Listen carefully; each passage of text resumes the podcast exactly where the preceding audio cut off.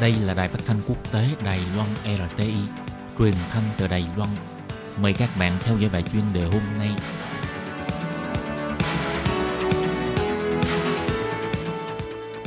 Thúy Anh xin kính chào quý vị và các bạn. Chào mừng các bạn cùng đến với bài chuyên đề ngày hôm nay.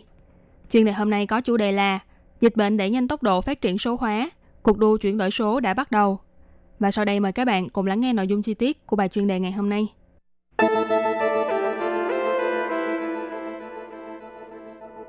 Do ảnh hưởng của dịch viêm phổi COVID-19 mà rất nhiều doanh nghiệp buộc phải cho nhân viên của mình làm việc tại nhà. Kết quả là thúc đẩy tốc độ phát triển của số hóa.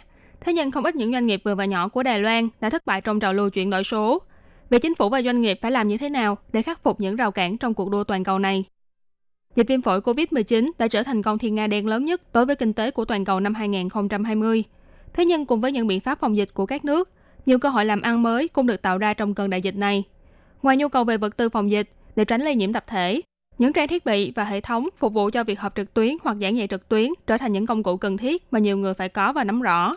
Các doanh nghiệp của Đài Loan dần dần chuyển đổi hình thức làm việc đi về hướng số hóa, lắp đặt hệ thống phục vụ cuộc họp trực tuyến, dùng công cụ số hóa để nâng cao hiệu suất làm việc. Tuy đây không phải là một việc mới mẻ gì trong những năm gần đây, nhưng trên thực tế thì rất ít thấy được doanh nghiệp nào thực sự thành công trong việc số hóa hoàn toàn. Nguyên nhân chủ yếu là do trong thời gian qua, các doanh nghiệp đều không cảm thấy tính cấp bách của vấn đề số hóa môi trường làm việc. Thế nhưng sự xuất hiện đột ngột của cơn đại dịch COVID-19 đã khiến cho mọi hoạt động kinh tế đều bị ảnh hưởng và đình trệ. Người dân bị buộc phải hạn chế ra khỏi nhà, hạn chế tụ tập. Lúc này thì các doanh nghiệp mới cảm thấy đau đầu vì không bắt kịp với công nghệ số, đành phải gấp rút làm quen với những công nghệ này chỉ trong một khoảng thời gian ngắn. Phó tổng giám đốc của công ty Cyberlink, ông Lâm Chiêu Hoành nói, nếu bạn là người làm ăn, thì những công nghệ kỹ thuật số như thế này, bạn nhất định phải tìm cách để ứng dụng nó, nắm rõ về nó. Đây là một việc vô cùng quan trọng. Hơn nữa, ai có thể ứng dụng chúng một cách linh hoạt nhất, thì người đó mới có cơ hội để giành chiến thắng trong tình hình hiện tại. Nhưng cơn đại dịch này cũng đã nhắc nhở mọi người rằng cần phải có sự chuẩn bị từ trước để lần sau khi mà gặp phải vấn đề tương tự, bạn có thể nhanh chóng dùng công nghệ số để ứng dụng vào trong công việc, đảm bảo cho doanh nghiệp của bạn được vận hành như bình thường. Số hóa là con đường mà các doanh nghiệp của Đài Loan chắc chắn phải trải qua. Tuy nhiên, số hóa không phải chỉ cần ứng dụng công nghệ là xem như thành công. Tổng giám đốc của Bộ phận Hợp tác và Thương mại Microsoft tại Đài Loan, đơn vị đã hỗ trợ nhiều doanh nghiệp Đài Loan số hóa, là ông Lâm Kiến Phúc nhấn mạnh – rất nhiều doanh nghiệp đều dành quá nhiều thời gian cho việc lắp đặt và đưa kỹ thuật số vào trong môi trường làm việc của mình.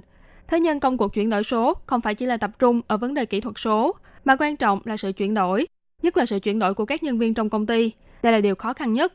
Nhân viên của doanh nghiệp cần phải có sự chuẩn bị sẵn sàng, điều chỉnh lối tư duy của mình, đồng thời họ cũng phải chấp nhận đối mặt với thử thách bằng lòng thay đổi những thói quen trong công việc của mình. Đến khi đó thì mới có thể bàn đến việc thay đổi sản phẩm của chính mình. Chủ tịch Hiệp hội Ngoại thương Đài Loan, ông Huỳnh Chí Phương cũng cho biết, trong quá trình theo đuổi kỹ thuật số ở 3 năm qua, ông đã gặt hái được nhiều kinh nghiệm và bài học quý báu. Rất nhiều doanh nghiệp vừa và nhỏ của Đài Loan khi nói đến chuyển đổi số, họ vẫn chưa có khái niệm rõ ràng, khiến cho việc chuyển đổi không được thực thi triệt để. Ông Huỳnh Chí Phương nói, thông thường các doanh nghiệp đều chỉ tập trung chú ý đến việc mua thiết bị phần cứng và phần mềm. Nhưng nếu thực sự muốn thực hiện chuyển đổi số, thì việc vô cùng quan trọng đó là văn hóa doanh nghiệp và lối tư duy của nhân viên doanh nghiệp cũng phải chuyển đổi theo. Như vậy thì mới có cơ hội sáng tạo ra mô hình kinh doanh mới và giá trị mới, Tôi cảm thấy đây là thử thách lớn nhất đối với các doanh nghiệp Đài Loan.